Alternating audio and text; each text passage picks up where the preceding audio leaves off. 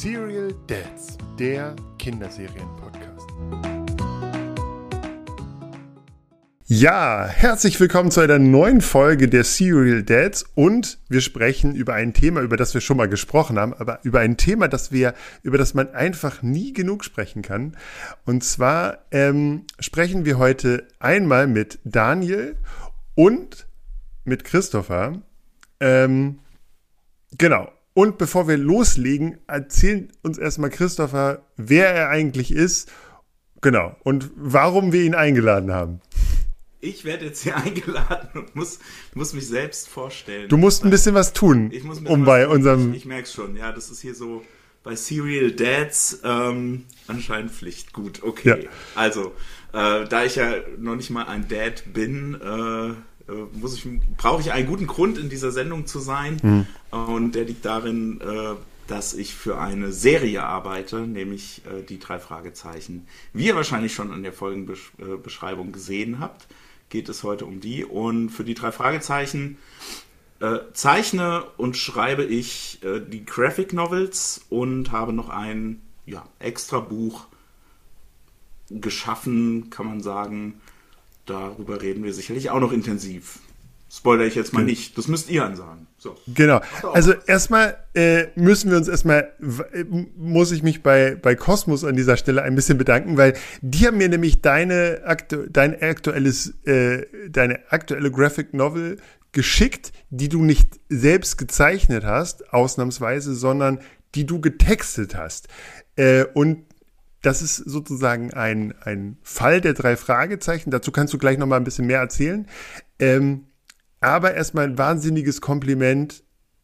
Ist ein richtig cooles Ding geworden, macht wahnsinnig Spaß zu lesen. Und selbst mein Fünfjähriger, für den das noch voll zu viel ist, mit dem habe ich das durchgezogen zu lesen, in mehreren Etappen. Aber äh, er ist total der drei Fragezeichen Kids-Fan und äh, fand aber diese Graphic Novel total gut und es war auch jetzt nicht zu gruselig oder so, ähm, so dass man das als Comic, das Comic Comics ist ja gewöhnt sozusagen, auch diese äh, drei Fragezeichen Kids Comics, ähm, genau ist er so ein bisschen gewöhnt. Das heißt, der Sprung von Comic zu Graphic Novel ist dann auch als Kind äh, ja relativ einfach und es hat einfach wahnsinnig Spaß gemacht, die drei Fragezeichen noch mal in einer komplett anderen äh, Dimension zu sehen. So, auch, auch mal zu sehen, visuell zu sehen, weil sonst sind es ja äh, Charaktere, die wir nur vor unserem inneren Auge habe, weil, haben, weil es dazu weder Spielzeug gibt, noch irgendwie eine Trickfilmserie oder so. Es gibt natürlich irgendwie diese Kinofilme, aber ja, so richtig ähm, repräsentativ habe ich mich da nicht wohl, also wiedergefunden. Ich, das waren jetzt nicht so Bilder, die sich in meinem Kopf festgebrannt haben. Genau. Mhm. Aber vielleicht erzählst du einmal dazu etwas äh, zu diesem Fall, den du da, da, geschrieben hast. Und genau, ja, weil deine, weil da gibt es ja noch einen kleinen Unterschied, weil die Graphic Novels, die du sonst zeichnest, äh, das sind ja sozusagen neue Fälle, die du dir ausdenkst, die nicht auf einem bis schon erschienenen Fall beruhen, wenn ich das richtig verstanden habe. Ja. Und jetzt hast du sozusagen mal wieder, hast du mal ein, ein schon bestehenden Fall in Bild und Text umgesetzt. Genau. Genau. Genau, also, äh, wie, wie drösel ich es auf? also, ich, es gibt einmal die, ähm, die Graphic Novel-Reihe, wo tatsächlich, wo wir, als wir die vor zehn Jahren gestartet haben, äh, vor der Frage standen, machen wir Adaptionen, rollen wir die alten Fälle auf, adaptieren wir die jetzt auch noch in Comics. Und da haben wir uns glücklicherweise, Kosmos äh, und ich, dagegen entschieden, haben gesagt, nee, das müssen neue Fälle sein. Die müssen auch ein bisschen visuell gedacht sein. Ähm, die Hörspiele sind natürlich Adaptionen von Büchern. Und natürlich fehlt auch immer in den Hörspielen ein bisschen was aus den Büchern, das ist ganz klar. Aber ähm, um, um das Medium Comic oder Graphic Novel zu bedienen, ist es doch schlau, von Anfang an visuell zu denken und zu sagen, so, okay, das, ist, das werden Fälle sein, wo die visuelle Komponente vielleicht eine kleine Rolle spielt, die ansonsten halt im Hörspiel es eher schwer hat. Ähm, nichtsdestotrotz lässt sich ja auch prima adaptieren, ist ja auch geschehen mit dem ersten Band, der dreieugige Totenkopf. Und diese Reihe, ja, wie gesagt, seit zehn Jahren, vier Bände haben wir davon jetzt gemacht, der fünfte ist in Arbeit. Und zum äh, diesjährigen Jubiläum des Verlags, 200 Jahre wird der Kosmos Verlag nämlich alt, das muss wow. man sich mal reinziehen. Das ist Wahnsinn. Ähm, hat sich der Verlag überlegt, zu, zu, einer der großen Reihen, zu einer der großen Sachen, die bei Kosmos unter Dach und Fach sind, neben die drei Fragezeichen gibt es dann natürlich noch, ich mache jetzt einfach mal schamlos Werbung, ähm, gibt es da natürlich noch ganz aktuell äh, die Exit-Spiele ähm, und wo wir gerade bei Spielen sind, das Spiel überhaupt, der Exportschlager, das Spiel, was jeder kennt auf der ganzen Welt, Katan, ist auch aus dem Hause Kosmos. Äh, also und da haben sie sich gedacht, zu den drei Fragezeichen, gehen wir doch ein bisschen back to the roots und machen doch eine kleine Reihe mit den Originalfällen als Comic adaptiert. Und da habe ich jetzt, das habe ich nicht gezeichnet, äh, sondern da bin ich nur federführend in der Adaption. Also die Geschichte so zu adaptieren, dass sie als Comic funktioniert.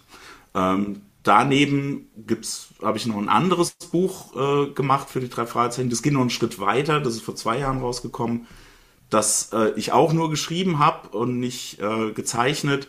Du hast ja selbst schon gesagt, äh, das eine Tabu oder das eine vielleicht äh, Ding, was man nicht sofort mit den drei Fragezeichen assoziiert, ist, ist, dass sie, ja, dass man eigentlich kein Bild von ihnen vor Augen hat, sondern nur im Kopf.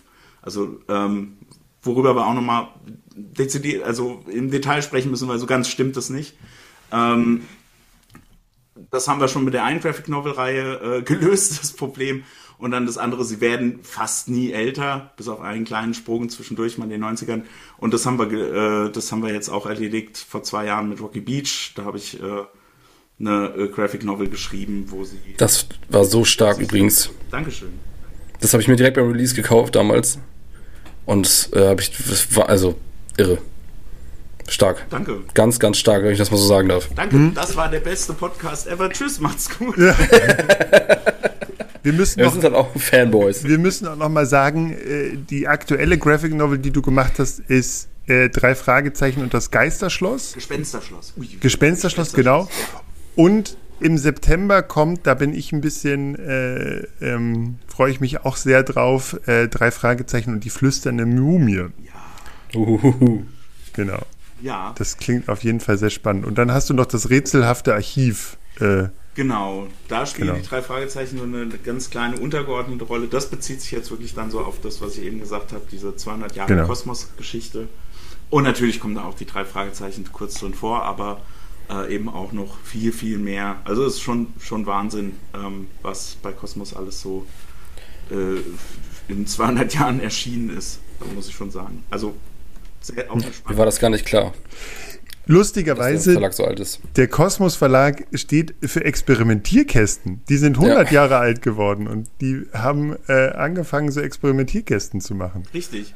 Und was noch äh, verrückter ist, ähm, die haben eine Zeit lang, also heute machen sie das nicht mehr, aber die hatten ganz lange Inhouse-Produktion dieser äh, Experimentierkästen. Die hatten eine Werkstatt und da wurden die zusammengestellt von Stuttgart aus. Also da, wo heute das Verlagsgebäude ist, was natürlich auch irgendwie sich im Laufe der Jahrzehnte verändert hat. Ähm, aber bis vor, ich glaube, bis in die 80er oder frühe 90er rein, hatten die tatsächlich, war die Manufaktur dieser Experimentierkäste in-house. Das muss man sich mal vorstellen. Das klingt nach dem besten Job der Welt, sich Experimentierkästen ausdenken. Und tatsächlich ist es, ist es ja so, dass ein Haufen dieser Experimentierkästen von früher heute gar nicht mehr gebaut werden könnten, weil äh, also da chemische Dinge bei sind, die Das erinnert mich immer so ein bisschen an äh, diese Geschichte mit Loriot, wo er zu Weihnachten äh, dieses Atomkraftwerk kriegt. Das ist richtig, ja. Da, da, das sind für mich Experimentierkästen aus den 60ern. Mit dem kleinen Mini-Atomkraftwerk. Puff, das hat Puff gemacht. Ja, damals als Sachen noch in die Luft fliegen durften und durch die durch den, äh, die Fußbodendecke äh, ätzen. Äh, mhm. ja.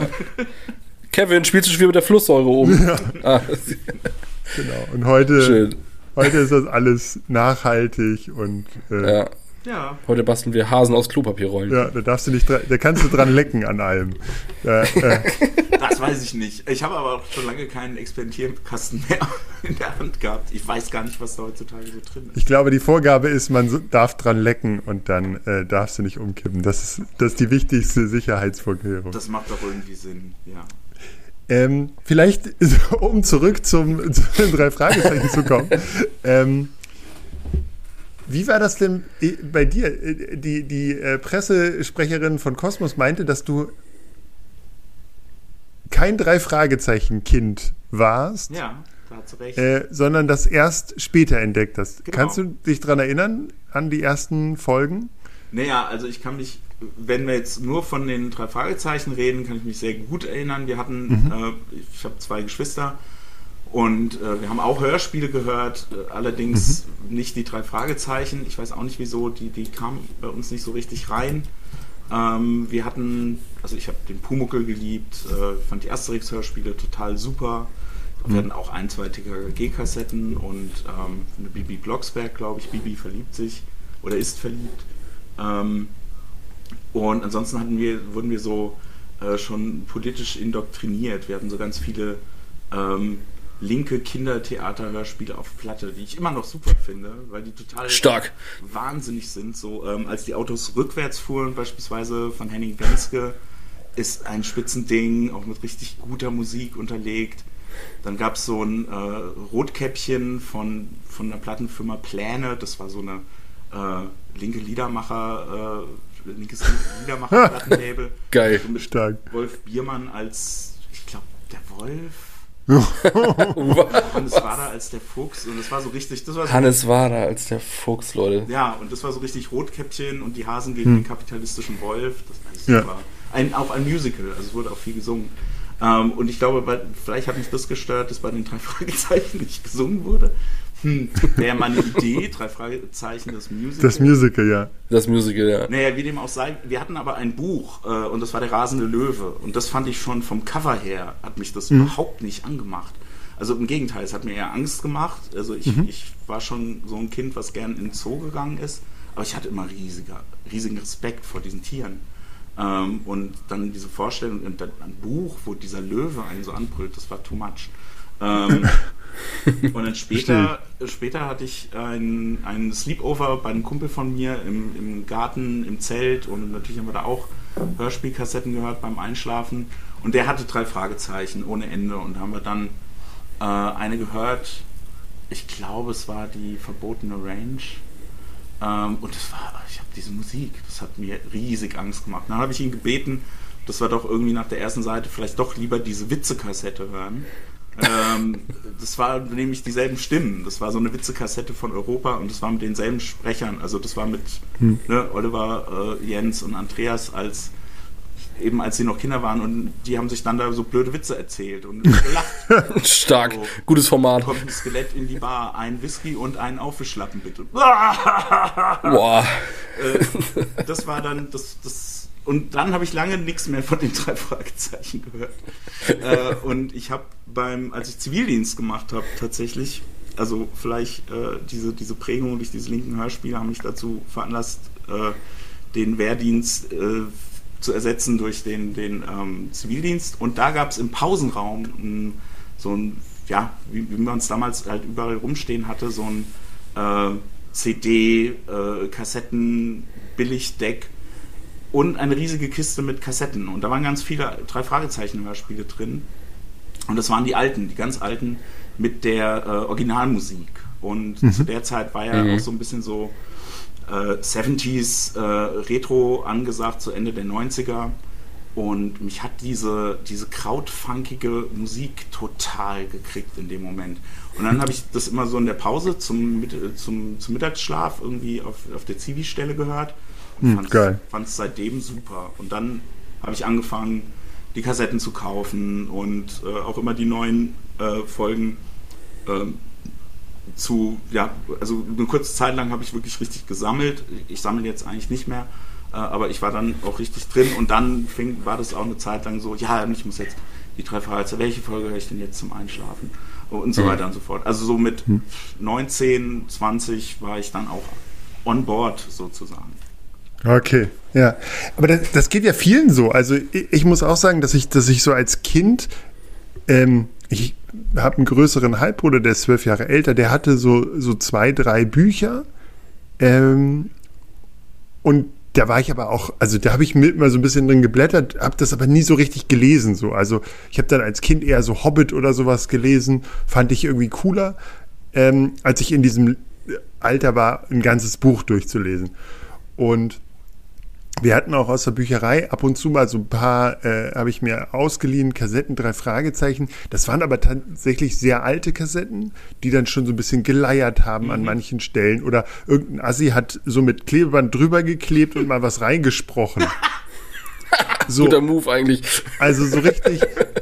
Und weil das so eine schlechte Qualität hatte, ähm, habe ich das irgendwie für mich so, also habe ich die selten ausgeliehen. Und ähm, diese, diese Liebe zu, de, zu diesen drei Fragezeichen kam eigentlich auch so. Zivildienst, ähm, Sprung dann in die, äh, ins Studium und da habe ich dann angefangen, irgendwie äh, teilweise so alte Hörspiele zu hören, also so äh, auch mal Bibi Blocksberg und ja. Benjamin Blümchen nochmal so ein bisschen reinzuhören, einmal mal zu hören, was, was hat man als Kind gehört. Und dann aber auch drei Fragezeichen wirklich äh, dann da auch neuere Folgen zu kaufen und zu sagen, okay, das ist halt das, wo dazu schlafe ich ein. Mhm. So. Das war bei mir auch ähnlich. Also ich bin auch total, wie, wie du sagtest, so auch Bibi Blocksberg Hörer gewesen als Kind irgendwie und ich bin auch wahnsinnig spät erst zu der Fragezeichen gekommen. Ähm, ich bin irgendwann nach Hamburg gezogen vor elf Jahren oder so und ähm, ich konnte hier relativ schlecht einschlafen, weil es hier dann deut doch deutlich heller war als in der schleswig-holsteinischen Provinz. Hm. Und habe dann Hörspiele gehört. Ähm, und die Hörspielserie, die ich gehört habe, die wurde irgendwann eingestellt. Die hieß Gabriel Burns. Das war ja. so eine Gruselhörspielserie, super geil. Ja. Ähm, und dann habe ich irgendwann geguckt, okay, ich brauchte was Schnelles zum Einschlafen und ich habe dann exzessiv angefangen, drei Fragezeichen zu hören. Und es ist bis zum heute, jeden Abend suche ich mir immer noch eine Folge aus. Das ist krass. Ähm, Hast du, du hast, sagtest auch, Christopher, dass du so vom Einschlafen mit diesen verschiedenen Folgen, hast du Folgen, die du gar nicht hören kannst? Wo du so denkst, oh ne. Nee, mittlerweile eigentlich nicht. Also ich, ich schlaf, äh, ich, ich höre die auch schon lange nicht mehr zum Einschlafen. Hm. Ich glaube, aus dem einfachen Grund, weil sie ja inzwischen auch Arbeit für mich sind. Okay, äh, okay klar. Ja, natürlich. ja. ja. So, also ich, momentan höre ich am liebsten ähm, langweilige äh, Cool Parot Spiele. Ja, sehr gut. Das ist einfach so betulich und dieser Agatha Christie-Stil. Ähm, ja. Und da auch am liebsten dann Hörbücher, also möglichst unaufgeregt. Ähm, ja. Gelesen von David Nathan, ganz, ganz schön. Ja, genau, auf jeden Fall. Und ähm, ja, aber ich, ich glaube, es gibt so ein paar, wo ich sage, so, also wenn, wenn du die anmachen würdest, da wäre so der äh, Pavlovsche Effekt bei mir sofort am Start, dann würde ich wahrscheinlich sofort schwere Augen kriegen und einschlafen. Mhm. Das ist, also weil ich die bis zum Verrecken, also zumindest die erste Seite, immer äh, gehört habe, das ist äh, Nacht in Angst auf jeden Fall ein Teil des Schreckens. Schreckens. Oh, Nacht in Angst. Uh. Ja, na, also Nacht in Angst ist, ist das Ding in dem Museum und ein Teil des Schreckens ja. ist äh, mit diesem komischen, das ist ja fast so ein bisschen wie The Dangerous Game, äh, also so Most Dangerous Game, so mit äh, irgendwo in, in irgendeinem Valley, in irgendeinem Tal und Jagd auf Menschen wird gemacht und das Ganze stellt sich als, als TV-Produktion raus. Ja. Was weiß ich. Äh, da ist der Anfang schon so super. Ähm, ja, ungefährliches, äh, nicht gefährliches Quiz, aber das ähm, ähm, das mit der TV-Show? Nee, auch? nee, äh, Rufmord, das mit der Radioshow. Rufmord, ja. Rufmord, ja, ja. Eine Folge, wo ich auch sofort so, oh ja, das fängt an. Ja. Ich habe bei Nacht in Angst viel zu viel Angst. Ich könnte nicht. Das ist einfach richtig schlimm, Alter. Nee. Dieses Kratzen und dieses Goren an der Tür. Tschüss. Also ich, ich, ich, ich frage mich gerade, hat irgendjemand oder machen das Fans oder, oder, oder halt die, die, ne, die Abhängigen, dass, dass, dass sie vielleicht auch mal mit der B-Seite anfangen vom Einschlafen oder fängt man immer mit der A-Seite an? Ah, erstmal ja digital meistens. Ah, okay. Ah, ja, gut, stimmt. Klar, ja. jetzt, jetzt alles ja. digital. Das gibt es gar nicht ja. mehr, das Problem, dass man die Hälfte nicht mehr mitkriegt. Hm. Also, also, ich kenne also, also kenn das so, dass, dass es eigentlich völlig egal ist. Ich fange an, dann kommt dieses Geplänkel, dann schlafe ich ein und wach dann wieder auf, wenn, äh, wenn äh, wenn der Fall dann so, wenn es dann so ans Auslaufen geht, wenn die sich alle nochmal beglückwünschen, dass sie den Fall gelöst haben und dann ist vorbei. Und Inspektor Kotter ein paar Leute umgetackelt hat, dann. Aber das ist wirklich so. Genau. Ich habe äh, unlängst hatte mein, mein Hund Durchfall und dann äh, musst, musst du halt nachts raus. Okay. Und dann habe ich mich ins Wohnzimmer einquartiert. und habe dann immer äh, so, weil, der muss dann alle Stunde raus und dann habe ich gedacht, okay, zwischen diesen Dingern kannst du pennst du halt weg mit drei Fragezeichen. Ich bin wirklich, ich habe versucht, dieses, ähm, dieses Quiz-Geschichte, dieses Ja. gefährliche Quiz ähm, durchzuhören. Und ich habe wirklich immer an dieser Stelle, wo, wo Justus auf dem Stuhl sitzt, eingeschlafen. Winselnder Hund weckt mich auf. Das Quiz ist, das ist vorbei. Äh, ich habe dann immer sozusagen dieses Ende gehört, wo, wo dann rauskommt, äh, das ist alles gefaked, die Tochter ist in, bei der Oma. So, Heavy Also, ich-. Also ich hoffe, Genau. diese Folge schon Ja. gehört. genau, aber die war letztens auch Folge der Woche so. Ah, und dann, okay. und dann wie, wie gesagt, dann wieder aufs Sofa, Decke zu rüber, äh, Kopfhörer rein, eingeschlafen, also und dann wieder so gehört, bis da ein bisschen vorgespult, vielleicht drei, vier Minuten wieder weiter, eingeschlafen, winselnder Hund nach einer Stunde und dann die Endmelodie. Und also jetzt, jetzt habe ich halt wirklich angefangen, wenn, wenn jetzt eine wirklich neue Folge, jetzt wie zum Beispiel dieses äh, mit dem Spukbunker da, ähm, äh, dann nehme ich mir das wirklich mit, wenn ich, wenn ich einen langen Hundespaziergang mache, Kopfhörer rein und dann äh, nervt keiner. Und ich kann wirklich ohne, dabei schlafe ich auch nicht ein. Ähm, das kann ich dann hören. Oder halt so auf, auf dem Weg zur Kita, so im, im Auto. Dann, Also find- da geht das auch. Ich finde es super, dass du der einen erfolgreichen, oder vielleicht der erfolgreichsten sogar, zumindest hierzulande, äh, Jugenddetektivreihe, die äh, ohne Hund auskommt, immer noch den Hund zur Seite stellst. Das finde ich Ja, finde ich gut. Also, fünf Freunde haben einen, TKKG haben einen, die drei Fragezeichen Stimmt. haben dank dir, wenn du sie Ah, die haben Papagei. Ja, Ja, die haben- ein, Durch, ja. ein, ein, ein Pudel mit Durchfall. Ja, Das- aber Chris hat auch schon fehlt. recht, da fehlt so ein, ein solider Sidekick, fehlt eigentlich schon noch, ne? Ein paar Mädchen fehlen. Naja, die, Eigentlich. die gibt's Ja, irgendwann haben sie ja Freundinnen, Die ne? gibt's, die gibt's, die finden Hm. nur in Ja. den Hörspielen nicht so sehr statt. Ja. Ähm, der- die werden ja gerne genau. in den Hörspielen dann mal äh, ersetzt durch äh, andere Leute oder komplett rausgeschrieben. Aber in den Büchern finden sie tatsächlich manchmal noch statt. Also nicht so gerne. Ich glaube, die meisten Fans mögen die nicht. Ich finde die aber super. Äh, ich habe auch äh, ähm, Peters Freundin im, im letzten Fall im Goldenen Salamander untergebracht. Also ja, ich finde, die sollen Freundinnen haben. Warum denn nicht? Ich fand, ich mochte den, diesen Alterssprung auch irgendwie. Mhm. Dass sie dann irgendwann so, das ist dann, ne? Dann wurde rumgefahren, dann haben sie Freunde dann irgendwie. Das finde ich schon irgendwie ganz solide und cool. Irgendwie. Und man muss ja auch sehen, dass es den meisten ist das ja gar nicht aufgefallen. Also ähm, ist ja nicht so, dass, dass jemand die ganze Zeit dabei bleibt als Kind. Weil den Kind, den Kids ist es ja egal. So. Also entweder hör, fangen die irgendwann an zu hören am Anfang und hören diese ersten Fälle und dann sind die halt jung. Aber den meisten ist wahrscheinlich dieser, dieser Sprung da drin gar nicht so, äh, dass sie jetzt, dass da irgendwie junge Hörer völlig verstört waren, dass die plötzlich äh, um von einer Folge auf die nächste um zehn Jahre gealtert sind oder um äh, wahrscheinlich sind es ja drei eher Jahre. sechs Jahre Nee, eher so Oder- drei, vier. oder drei, vier. Ne, die sind so circa 11, 12 in, den, in der Urgeschichte. Äh. Genau. Und dann sind sie halt 16, 17. Ja, sie fahren ja alle Auto am Ende. Genau, also schon. sind sie 16. Darf man in den USA 16 mit Ja. 16 Ja. Auto fahren? Okay, okay, gut. Ich glaube in Nebraska sogar ab 14, weil die Strecken so weit sind. Aber es spielt, Okay. ja, es spielt ja in Kalifornien. Also Ja, ich weiß. Ja, und, und sie gehen ja Danke. ja. und sie gehen ja auch äh, sind ja auch auf der Highschool und äh, genau So und gut wie nie eigentlich. Wollte ich gerade sagen, es sind ja. Ja. immer Sommerferien, ne? Ja, aber es gibt ja so ein paar äh, Events, wo sie dann auch so, wo, wo sich äh, Peter zum Beispiel sportlich, äh, Bo- Bob, Bob, äh, sportlich betätigt und äh, Ja, schon eher Peter. Ja. Ähm, aber ja, Genau. das, das, das ist natürlich. Ähm, ich glaube, früher war das, war das häufiger, dass sie da nochmal auf der Schule waren, auch beispielsweise eben in dieser, dieser 90er Jahre äh, oder später 80er Jahre Zeit, wo sie da älter gemacht wurden, in den Crimebusters hieß es ja im Original.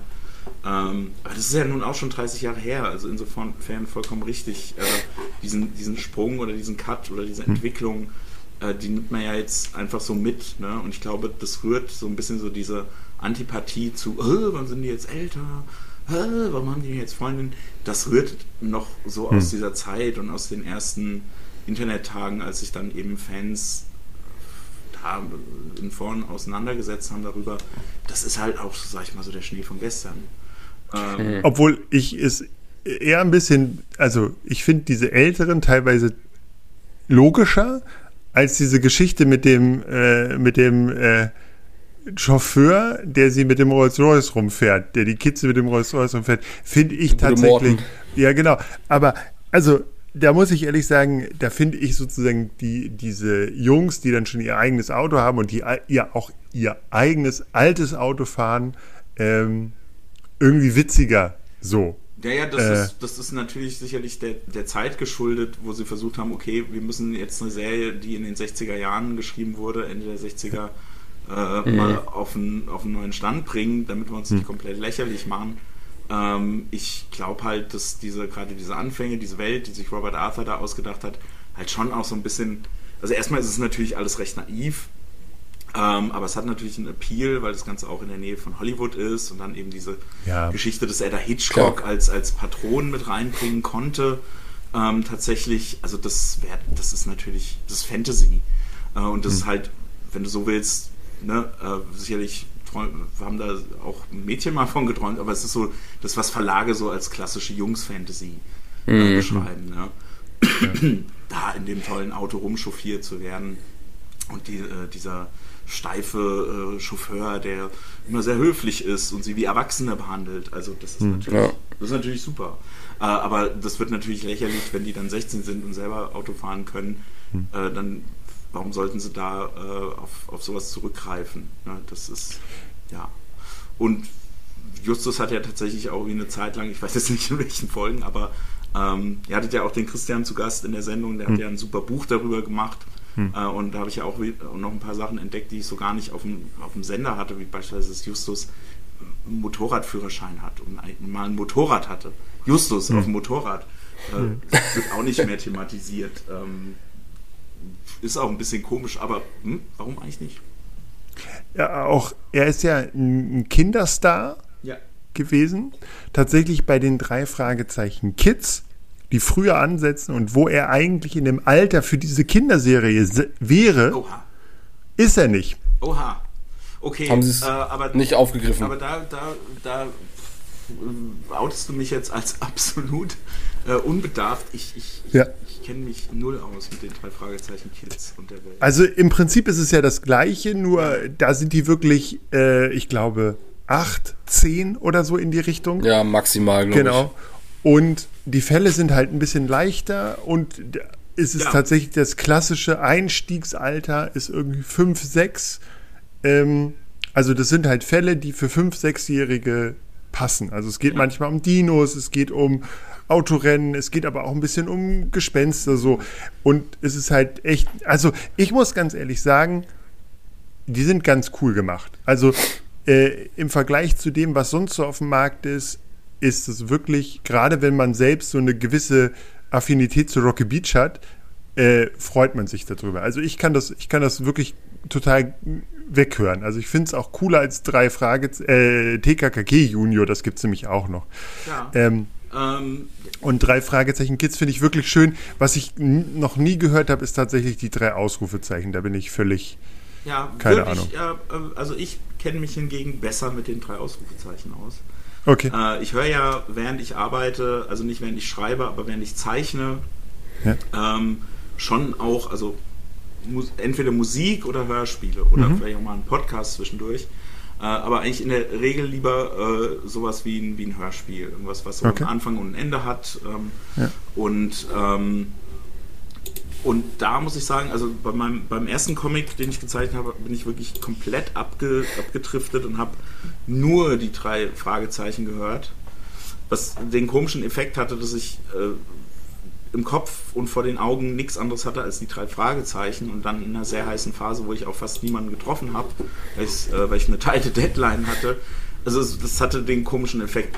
Es hatte einen sehr komischen Effekt auf mich, wie der sich geäußert hat. Das kann ich nicht mehr rekonstruieren. Das hat sich super weird angefühlt, nur in dieser Welt irgendwie zu stecken. Mhm. Und dann habe ich mir gedacht, so mhm. beim zweiten Buch, so, ja, jetzt kommt das schon wieder an, jetzt hörst du es schon wieder an. Und dann habe ich gesagt, so, nee, komm, also du musst da irgendwas anderes hören. Ähm, und da habe ich mit den drei Ausrufezeichen angefangen. Ähm, und ich finde die gar nicht schlecht. Okay. Ähm, also die sind besser als ihr Ruf. Okay.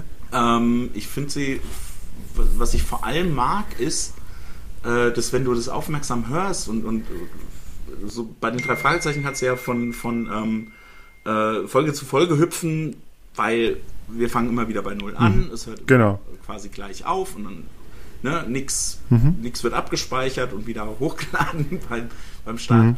Und bei den drei Ausrufezeichen ist es schon sehr verwirrend, wenn man zehn Folgen überspringt. Ah, okay. Äh, weil, Okay, krass. weil sie tatsächlich äh, so, sie planen so staffelmäßig oder, oder jahresmäßig, was passiert. Und sie haben eine horizontale äh, Storyline mit den Ah, okay. einzelnen Figuren. Und das finde ich super, das ist sehr, sehr modern gedacht. Die funktionieren Stark. auch alle irgendwie so im Einzelnen äh, für sich genommen, aber so das Private und, und die haben halt eben auch ein Privatleben im Gegensatz zu den drei Fragen. ähm, und das, das finde ich äußerst Busy. charmant und klar, man kann sich drüber streiten, ist das irgendwie repräsentativ, wie Mädchen da so dargestellt werden, aber es ist ein, glaube ich, ausschließlich weibliches äh, ähm, Autorinnen-Team, die die schreiben. Ähm, und ich finde, da sind ähnlich, ähnlich, die sind ähnlich gestrickt wie, wie die drei Jungs, ähm, sind sehr ambivalent, also sie haben sowohl eine Seite als auch eine andere. Ähm, ich finde sie nicht so stereotyp, wie als wie sie verschrien werden.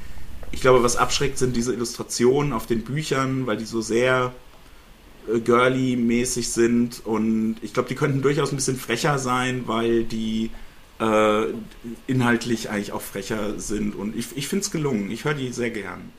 Ähm, also ich breche hier mal eine Lanze für die Kolleginnen. Das, Drei Ausrufezeichen. Was mich mal interessieren würde, lest ihr auch die Bücher?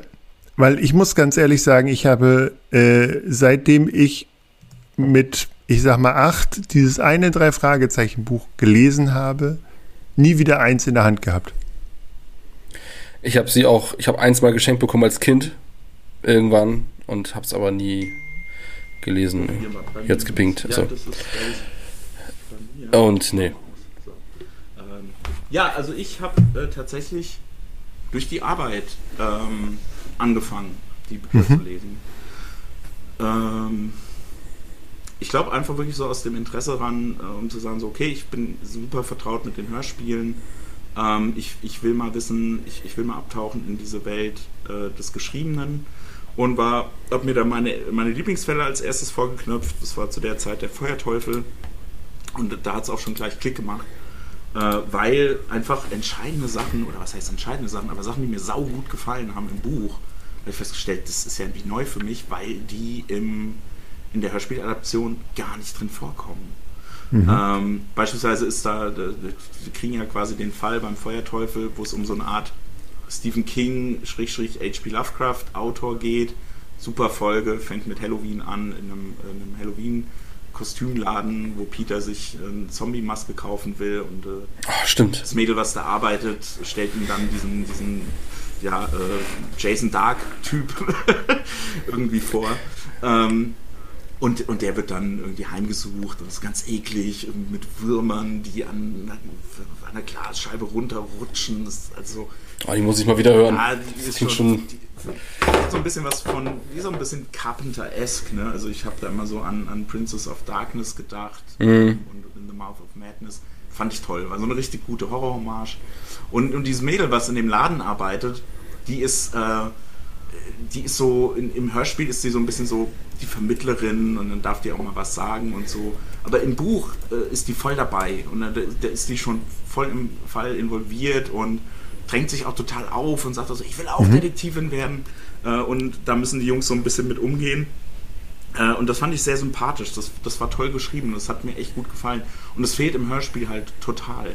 Ähm, und, und da habe ich dann gedacht, so, ah, okay, äh, bei, den, bei den Fällen, die du magst, oder vielleicht auch bei denen, die du nicht magst, lohnt sich das durchaus, ähm, mal die Buchvorlage zu lesen, Okay. äh, weil da eben doch einfach noch ein bisschen was dabei ist. Und das habe ich, das, den Aha-Effekt hatte ich dann auch schon sehr früh mit dem Gespensterschloss. Das war eins der nächsten Bücher, die ich dann gelesen habe, was mir jetzt sehr gut zugute kam bei der Adaption, wo ich es nochmal gelesen habe und dann nochmal.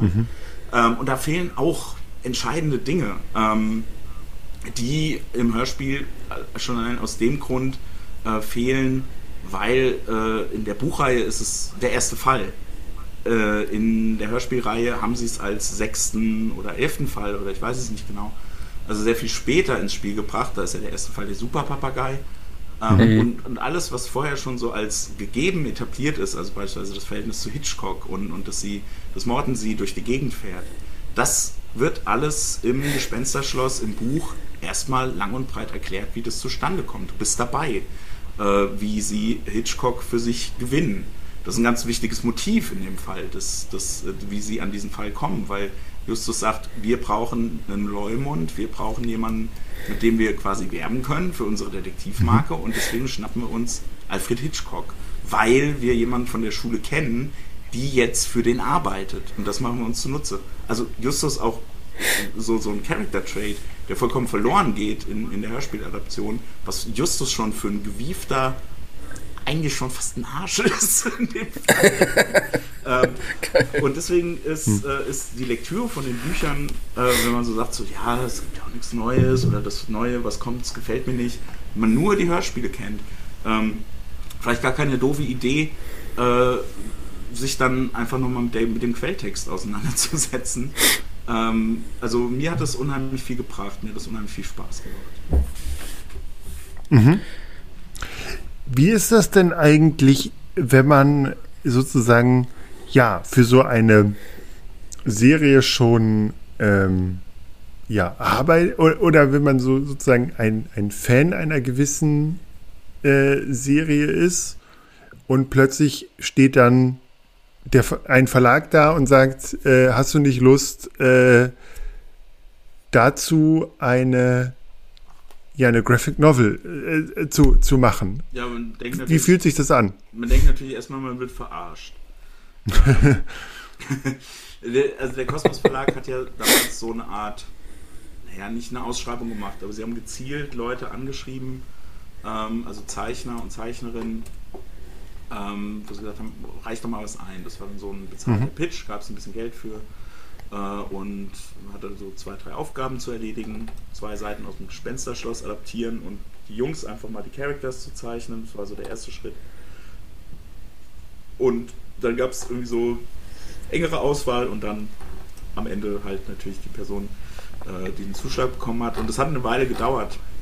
Und als ich da gefragt wurde, habe ich so gedacht, ja, machst du mit? Also, du weißt ja auch, dass da viele wahrscheinlich gute Leute dabei sind.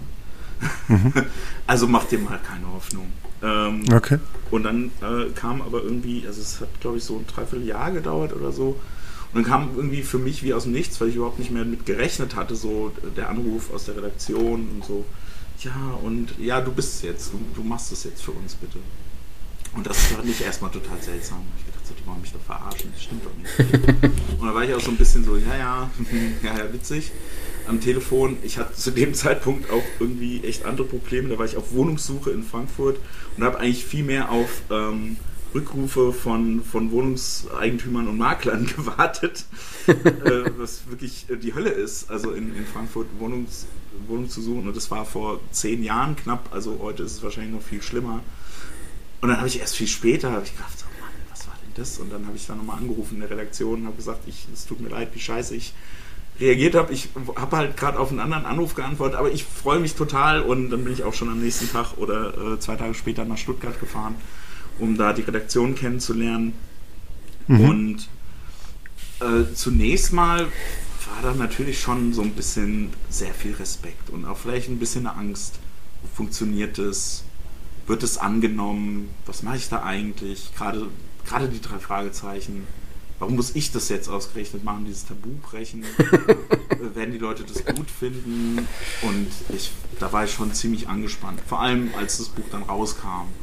Äh, da wollte ich mhm. erstmal gar nichts von hören, weil ich wirklich irgendwie dachte, oh, das gibt einen Mords-Backlash, das findet niemand super. Äh, und dann, ja, war, hat sich aber das Gegenteilige zumindest durchgesetzt. Also es kam gut genug an oder so gut, dass der Verlag gesagt hat, wir machen auf jeden Fall einen zweiten Band. Mhm. Und dann fing so ein bisschen an, sag ich mal, so ein Selbstbewusstsein da zu erwachen, zu sagen, so, okay, an, irgendwie anscheinend geht das, anscheinend kann ich das auch irgendwie, dann wollen wir mal gucken, was da noch so geht. Und, und das ist so von Band zu Band irgendwie gestiegen, bis hin zu der Hybris, dass ich gesagt habe, ich mache, jetzt mache ich die Welt. Ja, jetzt gebe ich es denen richtig. Ähm, also ja, es ist, ich glaube, was bleibt, ist, dass ich Fan bin. Mhm mehr jetzt von, glaube ich, tatsächlich so von dieser angelegten Ursuppe, denn mehr denn je, ähm, die, die Robert Arthur sich da ausgedacht hat. Äh, natürlich auch durch die Weiterentwicklung, die sich man manifestiert hat, durch die Weiterentwicklung zahlreicher Autoren und Autorinnen. Ähm, aber was geht mit diesen Figuren, also diese Welt und diese Figuren, das ist einfach super, um sich da, ähm, um sich da ein bisschen auszutoben ähm, als, als Autor und auch als Zeichner. Äh, das macht mir unheimlich viel Spaß. Also dieses, diese Annahme zu sagen, so, ja, das sind nicht meine Figuren, klar. Ähm, aber ich kann mit denen, ich kann mir die mal ausleihen und mit denen spielen. Mhm. Ähm, und das, was dabei rauskommt, dieses Spiel, was ich mit denen mache, äh, das ist gut, das, das passt, das passt auch voll. Äh, also ich, das fühlt sich nicht anders an als, als, als der Rest der Reihe. Das ist ein tolles mhm. Gefühl und das macht sehr, sehr viel Spaß. Ähm, und ich glaube, so, was dann halt weggeht, ist eben sowas wie, ja, die zum Einschlafen hören, also so ganz unbekümmert kann man dann mhm. natürlich nicht mehr damit umgehen. Man achtet auf viel mehr. Ähm, das macht auch Spaß, man ist ja auch irgendwie Nerd. Ich bin aber nicht so gerne Nerd, ich bin lieber Genießer und ähm, äh, ja, vielleicht, wenn mich was wirklich begeistert, lieber ein Enthusiast als ein Fan oder Nerd.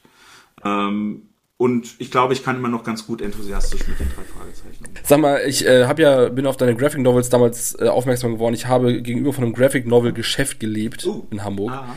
Ja, ist krass. Ähm, wie hieß denn das nochmal? In der Wohlwillstraße. Ähm, ja. Das genau, das ist Bock, bockstark, also wirklich starker Laden. Und ähm, mir ist da der, der, dein Stil, dein Zeichenstil, den du den drei Fragezeichen gegeben hast, ähm, ich, ich bin nämlich noch ein bisschen Nerd und mir ist irgendwie aufgefallen, mich erinnert so die, die, die Covergestaltung und die ganze Gestaltung der Novels so, dein Einfluss kommt schon, also du, du hast eben auch ganz selbstverständlich Carpenter und so gedroppt, also du hast schon die gewissen Horror-Einfluss, deinen Background, was Zeichnen angeht, ähnliches oder, oder als, als irgendwie musikmäßig irgendwie, weil ich sehe so die Schriften und ich sehe, sehe die Gestaltung der Cover und denke so, ja, das könnte auch ein geiler, B-Movie-Horror aus den 60ern sein, so dieses Cover. Das finde ich wahnsinnig stark. Also war das so. Also da sage ich, da ich erstmal vielen, vielen lieben Dank. das ist ein schönes Kompliment. Ähm, also die 60er sind auf jeden Fall äh, ganz, ganz äh, maßgeblich gewesen bei der Gestaltung von den Covern, weil ich da, ich komme da nicht drüber hinweg, dass die aus den 60ern sind. Ähm, ich finde, das, das hat, das ist wichtig, das zu wissen. Dass sie jetzt nicht mehr in den 60ern spielen, ist ja klar. Ähm, aber dass das daherkommt und auch so ein bisschen diese naive Welt, äh, die da aufgemacht wird, das finde ich schon, das finde ich schon irgendwie sehr wichtig. Ähm, und natürlich Hitchcock. Und ähm, äh, ich habe dann tatsächlich mich so latent äh, an, an Saul Bass orientiert, der für Hitchcock immer die großartigen äh, Vorspänne gemacht hat von Vertigo und Psycho.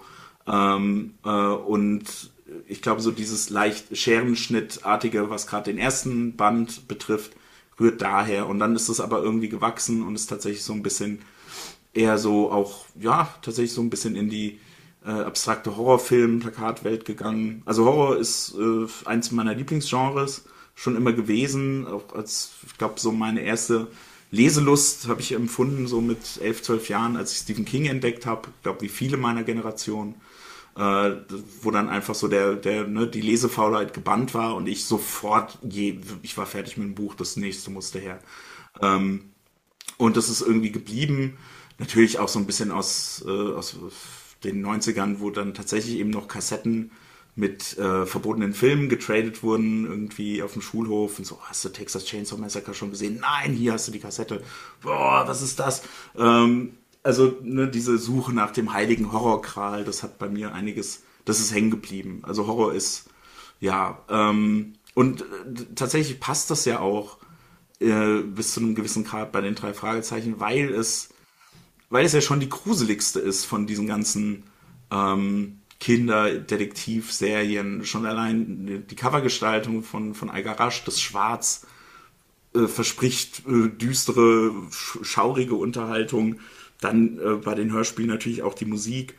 Ähm, aber wenn man dann auch mal guckt, bei den Originaltiteln äh, der amerikanischen Ausgaben, äh, das Gespensterschloss heißt ja äh, ähm, Terror Castle. Ne? Ähm, also es, es, es geht eindeutig in so eine spooky Richtung. Ähm, ja, und ich finde ja immer, auch wenn man was für Kinder oder Jugendliche macht, man darf da durchaus die Zutaten, ähm, die man auch Erwachsenen zumutet, äh, mit anrühren. Ne? In dem Fall muss man alkoholfrei bleiben, aber ansonsten darf es eine Prise ähm, äh, Horroroptik auch für Erwachsene sein. Es, es wird ja nicht explizit. So, also ich glaube, das, ja, das erklärt das vielleicht so ein bisschen, meinen Ansatz. Mhm. Ähm, wie schwer ist es denn aber tatsächlich, äh, ja, so etwas, was tatsächlich vorher kaum in, in Bilder gebannt wurde, ähm, in Bilder zu, zu, zu, zu machen, äh, zu bannen. Also in, in dem Moment, wo man sich frei macht von, ähm, also am Anfang war es halt wirklich dieses so, äh, ich muss mich komplett frei machen von, von der Erwartungshaltung, was, was Fans darüber denken könnten. Äh, ich habe diesen Auftrag, ich will diesen Auftrag machen also muss ich da einfach durch äh, und, und, muss auch ein bisschen irgendwie mir die, die, die dickste Hose anziehen, die ich gerade irgendwie okay. zur Verfügung habe, um zu sagen, ja, ich mache das, ich kann das. Ähm, natürlich war da auch äh, die Unterstützung vom Verlag, ne? also die haben ja nicht einfach nur gesagt, okay. probier mal, äh, vielleicht wird es ja was, sondern nee, die haben mich ja äh, richtig auch gefördert mhm. und unterstützt und haben gesagt, das finden sie super und äh, dergleichen. Und ich habe von Anfang an eine großartige Redakteurin, mit der ich Gott sei Dank immer noch zusammenarbeite, ähm, die äh, einfach, ja, also ich glaube, ähm, das kann ich ruhig sagen an der Stelle. Ich habe noch nicht mit vielen Redakteurinnen äh, zusammen oder Redakteuren zusammengearbeitet, aber äh, Anja, falls du das hörst, du bist ein echter Glücksgriff. ähm, und naja, wie gesagt, also man muss ein bisschen ähm, die Traute haben und das ausblenden. Und dann ist es natürlich so, es gibt ja durchaus beschreibende Texte, die sagen, wie die aussehen. Und, und die hat der Verlag natürlich auch gesammelt. Ne? Also da gibt es ein, eine Art Style Guide. Wir wissen ungefähr, wie die mhm. aussehen.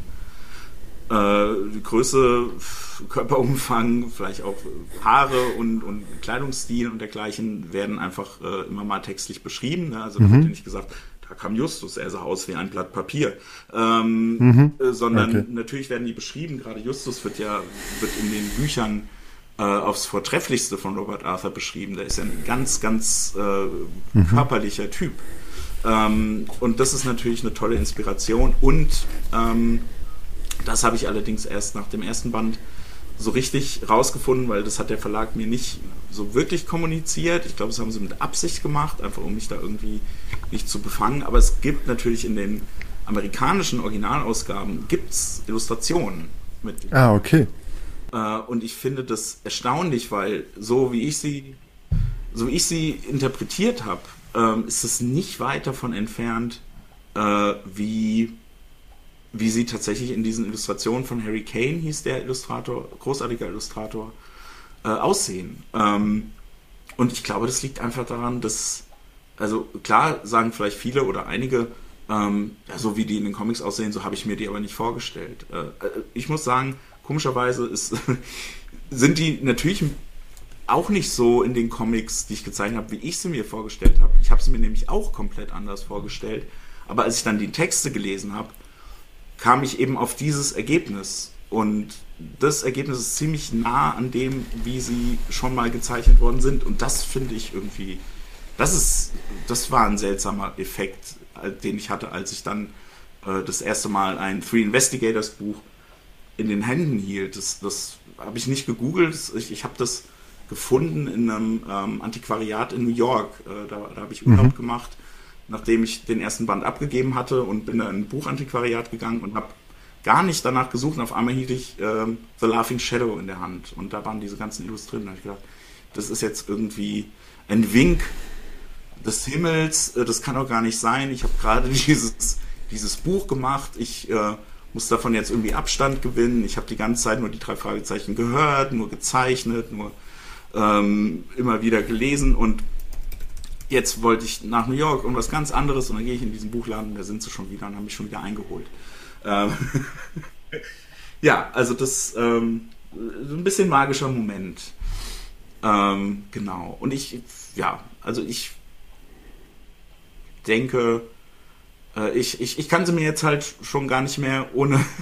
ich ich stelle sie mir jetzt so vor, wie ich sie zeichne. Ne? Also da, da, da, da gibt es kein Vertun. Das ist ähm, das für mich jetzt so manifestiert. Wenigstens Gab's da, Gab es eine Rückmeldung zum Beispiel von, von den Sprechern? Das sind ja die, die, die am, am nächsten dran sind an diesen, nicht optisch jetzt, äh, aber so vom, also äh, ich habe gerade mit, mit dem Andreas gesprochen und der hat erzählt, der, der, als der angefangen hat, war der ja selbst noch ein kleiner, ja. was heißt kleiner Junge, aber ein relativ, war im Alter der drei Fragezeichen. Ähm. Inzwischen ein gesetzter Mann, der äh, neben äh, dem Peter auch äh, Lucy äh, in Lucifer äh, mitspielt und, und einfach den Teufel spricht. So, also teilweise völlig absurd. Also morgens spricht er dann einen, einen jungen, einen jungen Detektiv äh, und abends spricht er Amazon-Serie äh, über den Teufel. So. Jedes Mal, wenn du diese Amazon-Serie anmachst, rennt er ins Studio und spricht das währenddessen ganz schnell ein. Und wenn du auf den, auf den Kassettenrekorder drückst, dann rennt er in den Kassettenrekorder und spricht daraus. Nee, aber nee, er hat erzählt, dass er an manchen Tagen beides an einem, an einem Tag ja, ich, aufgenommen ich, ich hat. Weiß, ich mache nur Spaß. Genau. Ähm, äh, aber aber hast du da eine Rückmeldung gekriegt Nö. zu den, dass die gesagt haben, so, nee, so sah, oder so sah es auch so in unserem Kopf aus. Nicht, so sehen wir gar nicht aus. So sehen wir gar nicht aus. Nee. nee Warum hat Justus keine Glatze? nee, ich habe keine Ahnung, wie die es okay. finden, ehrlich gesagt. Ich weiß. Vielleicht finden sie es gut, vielleicht interessiert sie es auch gar nicht. Äh, vielleicht mögen sie keine Comics. Ähm, vielleicht mögen sie die Comics nicht. Vielleicht finden sie die drei Fragezeichen Kids Comics besser. Vielleicht finden Sie jetzt auch die, die Adaption, die Ines zeichnet, also von dem Gespensterschloss besser. Mhm. Ich weiß es nicht. Ich habe keine Ahnung. Ähm, das ist einerseits ist ja ist eine berechtigte Frage und ich frage mich das auch manchmal. Andererseits ähm, ich es würde wahrscheinlich nicht viel für mich ändern, wenn ich es wüsste. Ich, ich würde es ja trotzdem weitermachen. Ja. Ähm, mhm. Und natürlich wäre es schön, wenn sie sagen würden, so, ja, super. Ähm, also, wenn ihr das hört, ruft mich an, sagt, das ist super. Wenn ihr es nicht super findet, ruft mich nicht an. Ähm, ja, sehr gut. ja, also äh, da bin ich relativ entspannt. Also ich glaube, das hätte mich, ich glaube, so vor, vor knapp zehn Jahren, da habe ich schon so ein bisschen drauf gewartet und irgendwie drauf gehofft, aber jetzt ist man halt auch eine Weile dabei. Ähm, hm. und jetzt ist dein, der, die, die Traurigkeit äh, gesungen, äh, hat sich festgebrannt. Und jetzt müsst ihr auch nicht mehr kommen. Ich habe mir im Suff einfach Rocky Beach ausgedacht, da wieder, ich, ich, ich war ich fertig. Das habe ich schon vorhin schon mal gesagt, wahrscheinlich ist es gar nicht lustig. Aber äh, nein, also ich, es ist einfach, es haben sich einfach so ein paar Parameter für mich verschoben an der Arbeit dran und natürlich okay. ist man als, als Maverick am Anfang da ein bisschen mit größeren Augen dabei und, und hat andere Hoffnungen und hm. ähm, jetzt, äh, ja, jetzt, also es ist was ganz Tolles, es ist, es ist einfach größtenteils ein Genuss ist, äh, diese, diese Bücher machen zu dürfen. Zum mhm. einen durch äh, die Zusammenarbeit mit, äh, mit Kalle Klaus, mit dem ich die äh, regulären Bände schreibe. Kalle ist ein toller Comic-Kollege, also auch Comiczeichner und Autor, ist aber auch äh, im Hörspiel verankert. Der schreibt beispielsweise die Teufelskicker-Hörspiele ähm, wo ja auch äh, Oliver mitspricht. Und, ähm, und wir, wir ticken einfach sehr gut miteinander und es macht sehr viel Spaß, äh, sich diese Fälle miteinander auszudenken und äh, dann macht eben tatsächlich auch das Zeichnen sehr, mir sehr, sehr viel Spaß. Äh, also ich habe jahrelang irgendwie auch äh, Aufträge zeichnen müssen, wo ich gesagt habe, so, um Himmels Willen, warum muss ich das denn jetzt zeichnen? Nur für Geld? ja, ich brauche Geld, also ja, dann muss ich zeichnen. Ähm, und ja, ich brauche auch immer noch Geld, aber dann was zeichnen zu dürfen, woran man eben, wo, wo eben das Herz auch irgendwie dran hängt. Und man sagt so, ja, jede Seite ist irgendwie äh, größtenteils ein Genuss. Es gibt auch fürchterliche Seiten, wo zu viele Autos drin vorkommen. Ich, ich hasse Autos zeichnen. Das, das hat sich seit dem ersten Band nicht geändert. Äh, also vielen Dank an, an Iva und John, die mir beim zweiten Band da gleich den Rolls-Royce reingeschrieben haben. Äh, aber das war okay. Da, dafür bin ich tatsächlich extra ins äh, Rolls-Royce-Museum in Österreich gefahren, um, Rolls, um den richtigen Rolls-Royce zu finden für, für Morten. Das, das war ein schöner Ausflug. geiles Ding, wenn ihr, wenn ihr da mal hinfahrt. Dornbirn ist direkt äh, am Bodensee. Äh, ist, ein, ist, ist eine alte Fabrikhalle mit, mit ähm, ich, drei Stockwerken. Oder stehen 300 Rolls Royce irgendwie. Und äh, ich habe dann auch mit dem, dem Typ, der den, das ist so, so ein richtiger Urmechaniker, der da irgendwie diese Rolls Royce äh, restauriert. Und mit dem habe ich mich beraten und gesagt, so äh, 60er Jahre Hitchcock. Und meinte so, Moment, Moment. Hier der, äh, äh, weiß schon gar nicht mehr, ob es Phantom 2 oder, oder irgendwie Silver Cloud, irgendwas. Es steht auch irgendwo im Buch drin. Ich meine, so, das ist eine, einer der, der, der ganz, äh, ganz seltene Auflage, gab es nur so und so viel Stück und einen davon hat Hitchcock gehabt. Da hab ich gedacht, so, gut, der, der Rolls Royce, den Morton gefahren hat, der hat ja nicht Hitchcock gehört, aber die Verbindung ist so nah dran, der muss es sein. Ja, ja stark. Sag mal, kannst du dir ähm, vorstellen, warum es nicht mehr Merchandise um diese drei Fragezeichen gibt? Also warum gibt es nicht Rocky Beach aus, ich weiß nicht, Klemmbausteinen oder äh, warum gibt es nicht also es gibt ja jetzt, Rocky Beach zum Nachbauen. Es gibt ja jetzt mittlerweile ähm, so ein bisschen Merchandise. In, in, mit Thalia haben sie da eine Kooperation. Ja. Wo es genau. Aber Spielzeug meine ich. Spielzeug. Hm. Hm.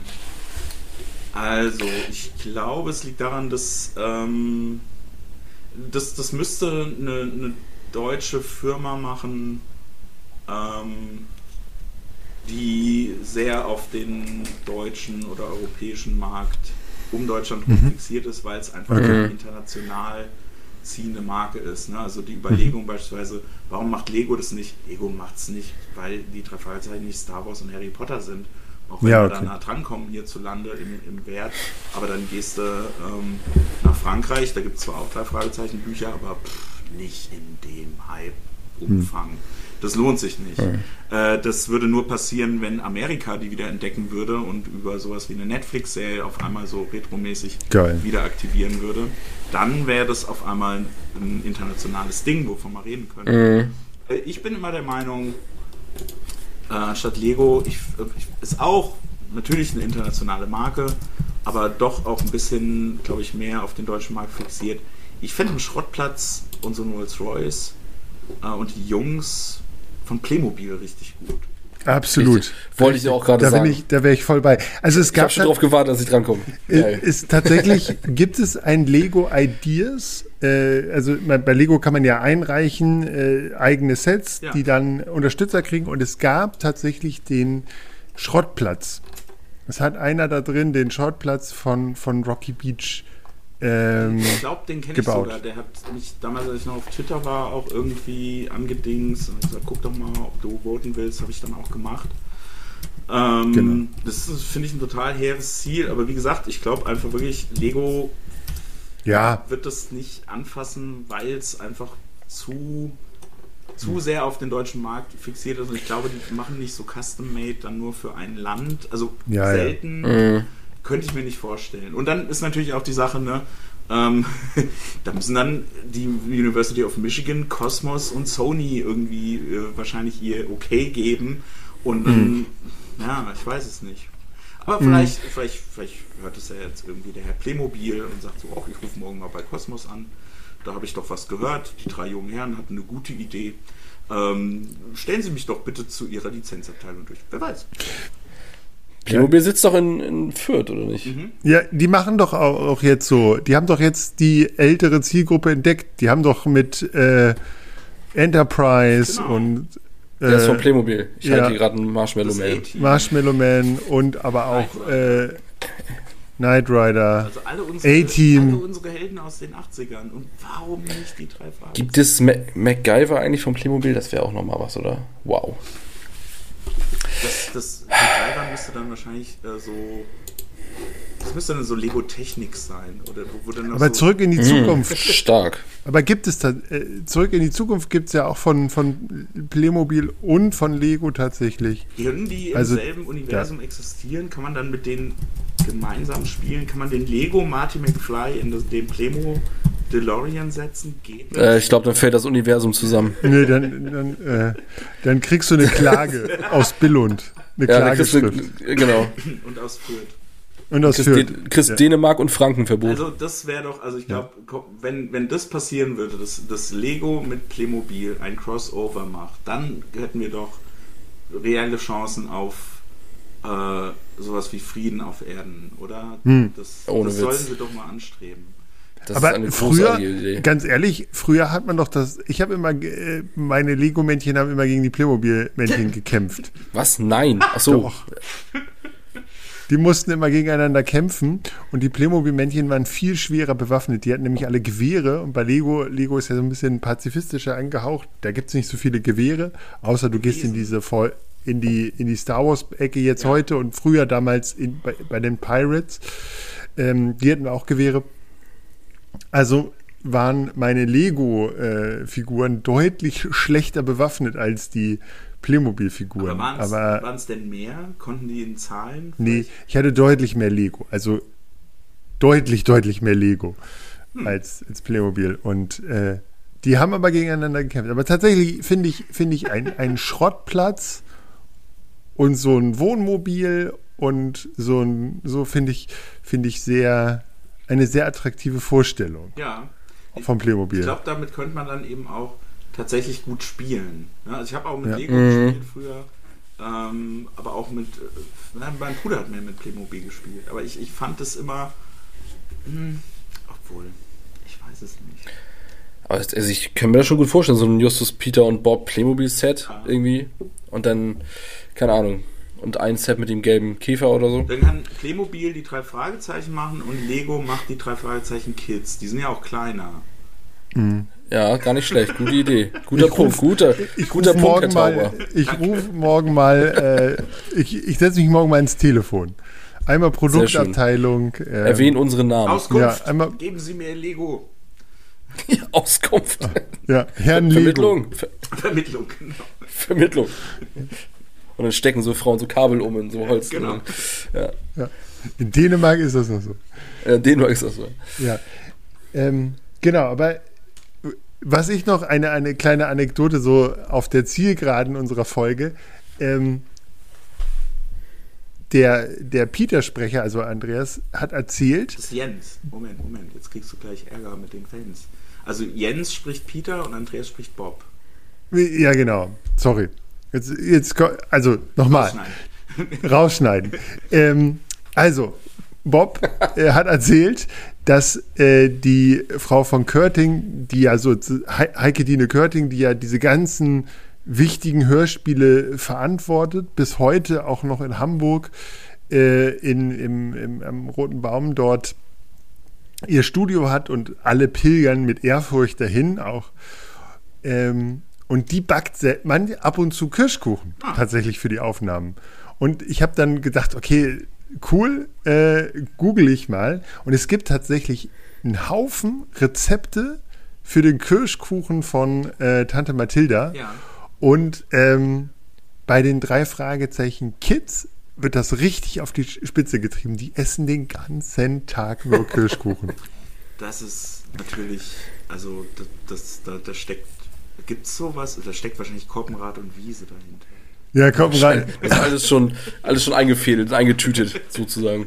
Ja. Das, ich finde, das- Ich weiß aber, es, es gibt, glaube ich, nicht die Tiefkühltorte die Benjamin äh, drei Fragezeichen. Aber die, ja, genau, wollte ich gerade die grad Habt ihr, sagen, die habt ihr schon probiert? Nein, ich, die gibt's bei mir hier nicht. Äh, ich habe Hab ich das Gefühl. Ich habe sie auch nicht Aldi. in Läden gesehen. Bei Aldi? Bei Aldi. Natürlich Aldi Nord, Aldi Süd Beim- hat das. Beim, bei- beim Aldi noch nicht gesehen. Also Birk, du redest so, als hättest du sie schon probiert. Ich habe Ja. sie schon probiert. Und? Ähm, ich habe die, die, äh, die eine ist äh, drei Käse, glaube ich. Bei Käse Oder hoch, vier das Käse. passt voll gut. Ja, das Problem ist, die ist sehr, sehr mächtig. Also es Oh. ist, also du, du isst sie und danach kannst du nichts mehr essen den Rest des Tages. Also es ist, du hast Challenge Käse, accepted. so ein Käsekoma. Okay. Käsekoma. Und ich habe hab quasi den Fehler gemacht, wir haben die so nach und nach nacheinander in den Backofen geworfen und haben erst die Käsepizza uns geteilt, meine Frau und ich, und waren dann schon völlig platt und haben kaum noch was essen können. Und dann kam die deutlich leckere Salami, scharfe Salami-Variante.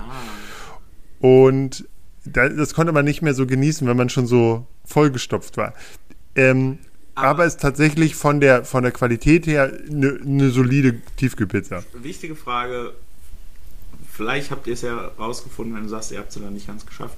Schmeckt sie auch kalt? Nee, das haben wir nicht rausgefunden. Okay, weil das finde ich eine ganz wichtige Frage bei Pizza, ob man die sich bestellt, selber macht oder äh, tiefkühlmäßig aufbackt. Gute Pizza ja. schmeckt kalt auch immer noch gut am nächsten Tag. Ja. So sieht's aus. Genau. Und äh, was ich aber ganz witzig finde, ist tatsächlich, dass du da so einen QR-Code hast, den du scannen kannst und dann kannst du quasi in den zwölf Minuten Pizza aufbacken, kannst du einen Fall lösen. Mhm.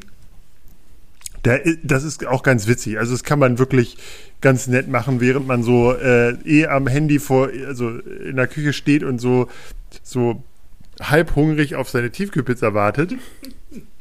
halb hungrig. Kannst du, kannst du das so ein bisschen durchspielen, äh, so. Das ist ja. echt ganz witzig. Ähm, ist so ein bisschen ähnlich wie, es gibt ja auch die drei Fragezeichen als, ähm, ich meine, als Alexa so. Skill. Was? Da kannst du es ja auch so als interaktives, als interaktiven Fall lösen. Ah, okay. Ich habe keine Alexa, deswegen. Äh, Siri, hast du auch die drei Fragezeichen interaktiv? Nee, nee das ist ein. Hey Google, hast ja. du. Hast du die drei Fragen? Mist, äh, ja, okay. Also ich habe keine Alexa. Äh, genau, also es ist tatsächlich ein Alexa-Skill. Okay. Stark. Ähm, Wo sind sie ja. eigentlich nicht? Jetzt, sie sind einfach überall. Oder fragst du noch, warum gibt es keine Spielzeuge?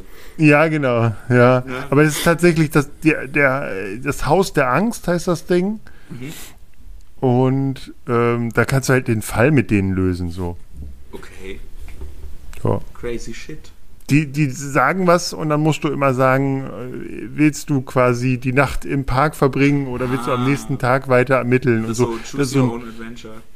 Genau, so ein bisschen, ist eigentlich eine ganz coole Geschichte. Also das, das kann ich mir auch bei den drei Fragezeichen vorstellen. Ähm, was mich jetzt nochmal so als Abschluss interessieren würde, bist du denn auch so, äh, findest du auch diese Escape Room drei Fragezeichen, die jetzt ja auch bei Cosmos rauskommen und so, bist du da auch so drin oder, oder mm. ähm, ist das eher so, dass du sagst, komm, nee. Ich sage jetzt mal was Ketzerisches. Äh, ich hoffe, der Verlag hat nicht so lange durchgehalten. ich bin nicht so der Fan von, von, von Escape Rooms. Ähm, ich habe äh, ich habe mal einen Exit-Fall, einen der ersten drei Fragezeichen Exit-Fälle haben sie mir zu Weihnachten geschenkt, dann habe ich den mit Freunden gelöst. Ich fand's so, ja, das war super einfach. Vielleicht war es auch die leichteste Stufe, ich weiß es nicht. Und ich fand es nicht so ein geiles Spieleerlebnis einfach. Ähm, also ich mag kooperative Spiele auch. Ähm, da, wie gesagt, ne, also da hat äh, Cosmos ja auch durchaus andere Sachen noch zu bieten. Die haben vor kurzem eins rausgebracht, das heißt Robin Hood. Das ist auch so mehr so kooperativ. Das ist ganz geil. Ähm, aber diese Exit-Sachen, das ist so irgendwie so ein komischer Hybrid aus äh, so eine schnelle, dreckige Runde äh, Pen and Paper ohne Pen und Paper und ohne Figuren. Und man hat alles irgendwie so vorgegeben und dieses Rätsel lösen, das ist irgendwie, ich, ich, ich glaube, es liegt an diesem Rätsellösen. Das ist nicht so meins. Äh, vor allem nicht so im Kopf und, oder dann nur mit so, mit so ein bisschen Zutaten. Ich mag das, da bin ich dann schon so Computerspiel geprägt. Also das muss dann so eine Welt sein wie Myst oder sowas, wenn ich da wow. welche Rätsel löse. ähm, also da brauche ich was Visuelles. Äh, ich bin einfach da visueller Mensch. Und wenn es schon nicht irgendwie ein Computerspiel ist, dann doch wenigstens irgendwie ein Brett oder, oder ordentliche Karten. Ähm, ne? Also ich bin auch immer noch, spiele immer noch regelmäßig mit einem Kumpel das längst, glaube ich, nicht mehr erschienene äh, Die Siedler-Kartenspiel, dieses zwei, okay. was man zu zweit spielen kann. Ja. Mit allen Erweiterungen. Äh, wir haben einfach, wir knallen einfach alle Erweiterungen drauf. Äh, das ist dann so ein Endlosspiel von vier Stunden und am Ende ist es scheißegal, wer gewonnen hat. Hauptsache, wir haben diese Stadt ausgebaut. Ähm, das, ist, das, ist, das ist mehr so mein, meine Sorte von Spielen, deswegen gehen diese Exit-Spiele nicht so, gar, so ganz an mich.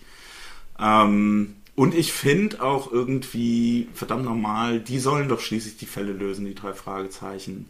äh, warum denn ich und meine Freunde? Das ist doch deren Beruf, also deren Hobby oder, oder deren, Hm. deren Leidenschaft. Also dann, Ja. die brauchen uns doch nicht. Aber Genau. das können andere ja durchaus gerne anders sehen. Das wäre, morgen rufen wir nicht nur bei Playmobil an, sondern auch bei Kosmos. Bei Kosmos. Äh, bei Kosmos und sagen. Und petzen mal, erstmal. Nein, Nee, äh, ich bin ja für, für ein äh, Rocky Beach Pen and Paper. Oh, Stark. ja, das wäre Das so, so wie, ich, ich weiß nicht, ob, ob heute noch Pen and Paper gespielt wird. Ich, Natürlich, der, das geht wieder los. Gibt's noch Schwarze Auge? Gibt's noch Leute, Mhm. die Schwarze Auge und sowas spielen? Also wenn du mich fragen würdest, ob ich äh, auf meine alten Tage noch Lust hätte, äh, mich einer Midgard-Kampagne anzuschließen, Oh. äh, wäre ich sofort dabei. Es werden auch immer noch Pen-and-Paper-Spiele bei Rocket Beans übertragen. Ich glaube, fast sogar wöchentlich. Ach. Glaube ich. Ja, also ich glaube, Pen and Paper hat, hat äh, viele Jahre erfolgreich die Frauen von mir ferngehalten. bis du deine Frau kennengelernt hast. Nee, da Bei war, einem da, war ich, Pen-and-Paper-Spiel. da war ich schon, nee, da war ich schon ganz lange raus. Aber äh, mit, mit Pen and Papers hat man äh, die Pubertät und alle anderen waren schon cool und du hast noch mit den Orks rumgehangen. äh, War meinst du jetzt deine Freunde oder? Achso, okay, ja. ja, da, da, beides. also Ja, ich glaube, Einige dieser, einige dieser Pen and Paper, hoffentlich hören die diesen Podcast nicht, hatten Ähnlichkeiten mit Orks. also ich, Nur dass der, der, an die kam ähnlich wenig Licht ran. Sie hatten nur mehr Herrenbusen. Und ger gerichts, geruchstechnisch war das wahrscheinlich auch. Ja. Egal. also ich, Lassen wir das. Also ich- wir wir, wir, wir äh, da kommen auch in. ganz kurz, Ja. ganz kurz sagen, da, also da ich ja mich sehr viel in der äh, Comic-Szene aufhalte, Oh ja. Ähm, da muss ich sagen, ist es schon so, äh, da mal äh, eine Frau oder, oder äh, ja, zu treffen, die nicht Pen and Paper mag. Das ist schon eher seltener. Also das ist tatsächlich so, also ich kenne viele, auch Kolleginnen, die das auch tatsächlich teilweise auch noch aktiv machen, also in Gruppen sind. Wir haben, wir haben natürlich alle viel weniger Zeit, weil wir alle viel älter Klar. sind. Aber das ist, das geht schon so ein bisschen Hand in Hand. Comics und Rollenspiele, dass das Ja, ja. schon das Klischee stimmt. Und ich, finde das eigentlich ich war, gut. ich war auch früher regelmäßig in einem Comicbuch. Das, äh, bin ja in der Nähe von Hannover aufgewachsen und ich war regelmäßig mit, wenn meine Eltern in Hannover waren, wurde ich immer in einen Comicbuchladen unter der, unter dem Bahnhof in der Passarelle so geparkt. Da konnte man mich einfach auch mal eine Stunde lassen. Das ist diese dubiose Einkaufspassage direkt am Hauptbahnhof, ne? Ja, unter dem Ding. Aber Ja, ich war- den ja, gibt's wow, nicht krass. mehr. Den gibt's Ja. nicht mehr. Der da unten unter dem Ding war das noch, wo heute die Drogenszene ist. Ähm, war damals schon ein zwielichtiges Ding, aber okay. Äh, aber das war so ein Comicbuchladen, wie man, wie man ihn aus der Big Bang Theory kennt. Wo so wirklich so, wer da eine, in, den, in den 90ern eine Frau reinmarschiert, die wären da drin äh, gestorben. Ja, der wäre hyperventiliert, der wäre der, wär, der erste den Herzinfarkt gekriegt, äh, die hätten alle geschwitzt, die hätten kein Wort mehr rausgekriegt. Das waren die 90er, Das war- aber ich, wenn ich dir Das waren die wenn ich 90er. dir Und jetzt- heute ist es, jetzt heute sag- sind sie alle. Ne, wenn ich dir jetzt sage, dass Hannover einen der besten Comicläden in ganz Deutschland hat, der von zwei Frauen geführt wird. Äh, Wo ist der? Der ist, ähm, oh Gott. Ich habe auch mal in Hannover gewohnt, ich müsste es eigentlich wissen. Ähm, ziemlich Ungefähre Beschreibung. Ah, gegenüber ist irgendwie so, ein- so, ein- so ein Zeitungsgebäude. Das ist. Äh, Ah ja, ja, Matzak. Äh, genau, Genau. ja, ich weiß, was es ist. Genau. Ja, kenne ich. der- der- Den kenne ich auch, den Laden. ja, Ja. der ist super. Ist das der ich, Comics mit X? Also einfach nur. Äh, genau. Was? Ja. Doch, ja. Ich habe gegoogelt, gegoogelt, sorry. Ja. Ja. Ja, also absolut empfehlenswert, wenn man hier mal Werbung für gute Comicläden machen darf. Ja. Ähm, sind ja Also auch, da hat sich viel getan. ja, da hat sich sehr viel getan.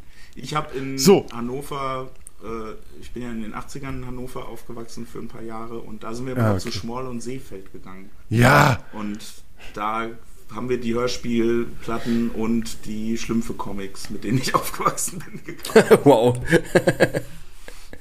ja. Ich war leider nie in der Comic-Szene. Ich finde es wahnsinnig spannendes Feld. Hab irgendwann mal angefangen, mir Weißblech-Comics zu kaufen, Oh. diese deutsche Ja, sehr Comic-Serie. gut. Fand ich total krass. Ähm, weil das ja auch dieser Style ist halt einfach so geil retro-mäßig angelehnt, ne? Finde ich super. Hab dann irgendwann aber auch wieder das Interesse verloren. Ich bin irgendwie ganz stumpfer Asterix-Leser einfach nur. Aber ähm, ich glaube, da gibt's wahnsinnig geile Sachen. Mein Vater hat mich ähm, als Kind äh, zum Prinz Eisenherz Oha. und dem Oh, roten Korsan Oh, gebracht. Das ist natürlich, das ist natürlich klassischster Das ist auch oldschool, Oldschool. oder? Ja. also so super, super oldschool. Ja. Mein Vater, Jahrgang 44, muss man dazu sagen. Ähm, und der hat das, der hat diese beiden, das, das hat mich sehr geprägt. Hm. Und dann Lucky Luke Asterix. Ja. Das war das, was, was absolut hängen geblieben. Asterix bis heute. Also dieses krasse Comic, so dieses Spawn und sowas, das ist ja, das ist so, glaube ich, so nochmal was ein ganz anderes Level, oder? Ja, Spawn war, war ja schon so die 90er. Das ist ja schon fast Okay, gar nicht nicht wie, wie du, okay. existent, glaube ich. Ähm, das, hat, das hat in den 90ern Comics äh, echt nochmal irgendwie ein bisschen weiter nach vorne gebracht. Mhm. Ähm, wurden dann halt edgier und, und, und noch Mhm. brutaler und äh, grafisch halt nochmal eine andere Nummer. Aber ich glaube, es ist kein Geheimnis, wenn man heutzutage sagt, dass das seit ja, fast nunmehr seit 20 Jahren, äh, was, was den Markt und auch, auch die Käuferschaft äh, bestimmt und einen großen Einfluss hat, ist einfach der japanische Comicmarkt, also mit Manga. Äh, das hat das ganze Feld nochmal so neu aufgerollt und, und auch mit tollen Titeln, aber halt auch mit einer Masse an Büchern. Ähm, Ah, es gibt ja diesen einen Ma- Man Mangaka mit diesen Horror-Mangas, wie heißt der nochmal? Ito. Ito, Ito, Jonji Ito, alter Schwede, stark, Ja. bockstark. Ja, gut, da bin ich jetzt raus. ähm, Ja. ja. also das, das, um das abschließend irgendwie kurz zusammenzufassen, also es lohnt sich immer mal wieder, auch wenn man mal eine Affinität hatte zu Comics, die vielleicht nochmal anzuzapfen und zu gucken, was so mittlerweile im, im Handel erhältlich ist, weil äh, Comics da jetzt auch nichts anderes machen als ein Angebot von Serien oder Filmen. Äh, Es ist super breit gefächert, du kriegst unheimlich Mhm. viel mittlerweile in Deutschland. Es kommt mittlerweile unheimlich viel sehr unterschiedliches Zeug aus Deutschland, für, fast für jeden Geschmack. Ähm, und deswegen ist es auch super, dass das Kosmos das äh, entschieden hat, äh, die drei Fragezeichen mit Comics zu begleiten, weil es A für die, für die Reihe eine interessante äh, Nebenschiene ist, aber auch für Comics selbst ein ganz großer Gewinn, äh, dass es eben mit einer Marke zusammenhängt, die viele Leute kennen äh, und deswegen Bock drauf haben, die zu lesen. Ähm, und wenn davon dann jeder 20. irgendwie sagt, so, ja, war doch eigentlich ganz gut, mal wieder einen Comic zu lesen, kaufe ich mir vielleicht noch einen anderen von, von irgendeiner anderen Reihe oder ein anderes Buch, dann ist für äh, das Medium Comic hier eine Menge getan. Ähm, Und man muss, man muss ja auch sagen, dass, dass wir als Eltern natürlich auch in einer prädestinierten Lage dafür sind, weil wir ja uns auch wieder mit Comics beschäftigen. ja. Äh, weil, weil Kinder ja auch einfach sich irgendwann Asterix entdecken und dann diese ganzen, die da drauf aufbauen. Und da kann man ja auch eben mal auch links und rechts des Weges ja, schauen. So- Wie zum Beispiel jetzt bei mit einer Graphic Novel mal zu schauen und nicht eben äh, die drei Fragezeichen Kids Comics Ja. sich nur zu kaufen. Aber zumal es auch ganz viel, also gerade gibt es unheimlich viele tolle neue Comics, die an Kinder gerichtet sind, die jetzt Ja. eben nicht Asterix sind und so, sondern so auch so ein bisschen wirklich mehr auf Kinder ähm, ausgerichtet sind von der, Ja. von der Machart und der Erzählung. Also da ist gerade, da ist gerade wirklich einiges am Entstehen hier in Deutschland. Ja. Das, ähm, das empfehle ich nachdrücklich, sich da umzutun und, und äh, nachzugucken. Ähm, weil Kinder, äh, da adaptiere ich jetzt einen, einen Werbespruch von diesen Verlagen, Kinder lieben Comics. Das, das ist tatsächlich so Mhm. der Marketingspruch von, Ja. von einem neuen, äh, von, ich glaube, von, von Reprodukt hat es irgendwie mal auf den Markt gebracht, die ja eigentlich ansonsten auch eher für erwachsene Comics gemacht haben, jahrelang. Aber es stimmt, Kinder lieben Comics. Ähm, Und vielleicht ist äh, die Liebe, kann die Liebe zu Comics eben auch so ein bisschen mitwachsen, wenn man älter wird oder man kann sie wieder entdecken. Dann eben auch durch die Liebe zu was, was man als Kind lieb gewonnen hat, wie die drei Fragezeichen. Auch wenn man sie, wie wir, erst im Erwachsenenalter kennengelernt hat und zu schätzen gelernt hat. Aber da ist natürlich eine gehörige Portion Kindheit mit dabei. Ja. Und man kann ja einfach auch sagen, dass man heute in einen Comicbuchladen gehen kann, ohne. Ohne, ohne den Trenchcoat-Kragen hochzustellen. Ja. Und den Hut ins Gesicht zu ziehen. Genau, und nach einer D Papier das Cap quasi zu sagen. Ja. Ja. Wir als Mützenträger dann. ja. Zu sagen, nee, äh, scheiße. Oh nein, der hat mich gesehen. Der hat mich gesehen, genau. Ich kaufe das äh, für meinen Vater, ja. Das ist für, ist für einen Freund. Ja. Wo kommst du denn her? Aus dem Sexshop. Du warst doch in dem, Gebo äh, in dem Comicladen. Nein, nee, Beate Use, Beate Use. Hier habe ich die Tüte. So, in diesem Sinne, wir haben jetzt noch über Comics gesprochen. Äh, müssten wir eigentlich auch mal eine ganze Folge zu machen. Mhm. Dann kommen wir noch mal auf dich Stimmt. zurück. Sehr gern. Ähm, wir haben jetzt wieder viel zu lange über ein ganz tolles Thema geredet und äh, ich hoffe, dass wahrscheinlich gibt es genug Leute, die äh, den trotzdem hören, diesen Podcast und wahrscheinlich vielleicht sogar zu unserem Podcast einschlafen, Oh, das. auch, auch wenn wir nicht so schöne Stimmen haben wie, äh, wie Herr Rohrbeck und, und Co. Aber Dafür haben wir auch nicht Äh. so gruselige Musik, ne? Also, das könnte. Nur ich glaube, Birk an der Gitarre ist schon ziemlich derbe gruselig. ja, ich, äh, weil ich kann ABC die ha äh, Ja, genau. Hase sitzt im Klee.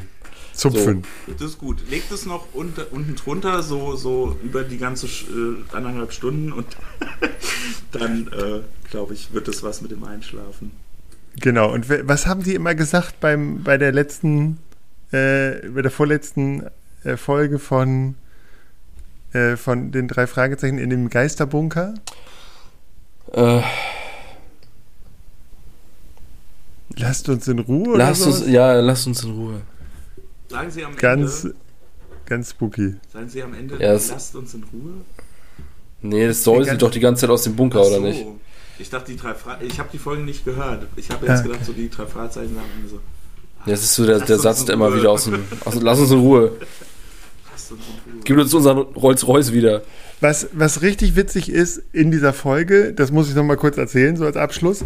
Ähm, da kommt eine, äh, der Reynolds ist jetzt in, ähm, muss, äh, fährt auf Kur und es kommt eine neue Kommissarin. Stimmt. Stimmt. Gesprochen von der gleichen Schauspielerin, die Mord mit Aussicht, Ah, Caroline äh, Peters. genau, Super. spricht. Also so. Und das ist so witzig, weil sie haben eine Hommage an diesen Charakter von Mord in Aussicht gemacht. Weil sie nämlich sagt, ich komme aus LA und ich habe immer mit Mord zu tun und jetzt habe ich hier mit diesem Quatsch zu tun und mit diesem Kleinkram. Und sie gibt dann den drei Fragezeichen einfach diese ganzen Mistfälle und die sollen die für sie lösen. Und man Stimmt, so ey. und sie hat also sie sie sie verkörpert wirklich diese diese Kommissarin, die in- bei Mord und Aussicht von Köln in die Eifel zieht, macht sie jetzt von LA nach Rocky Beach.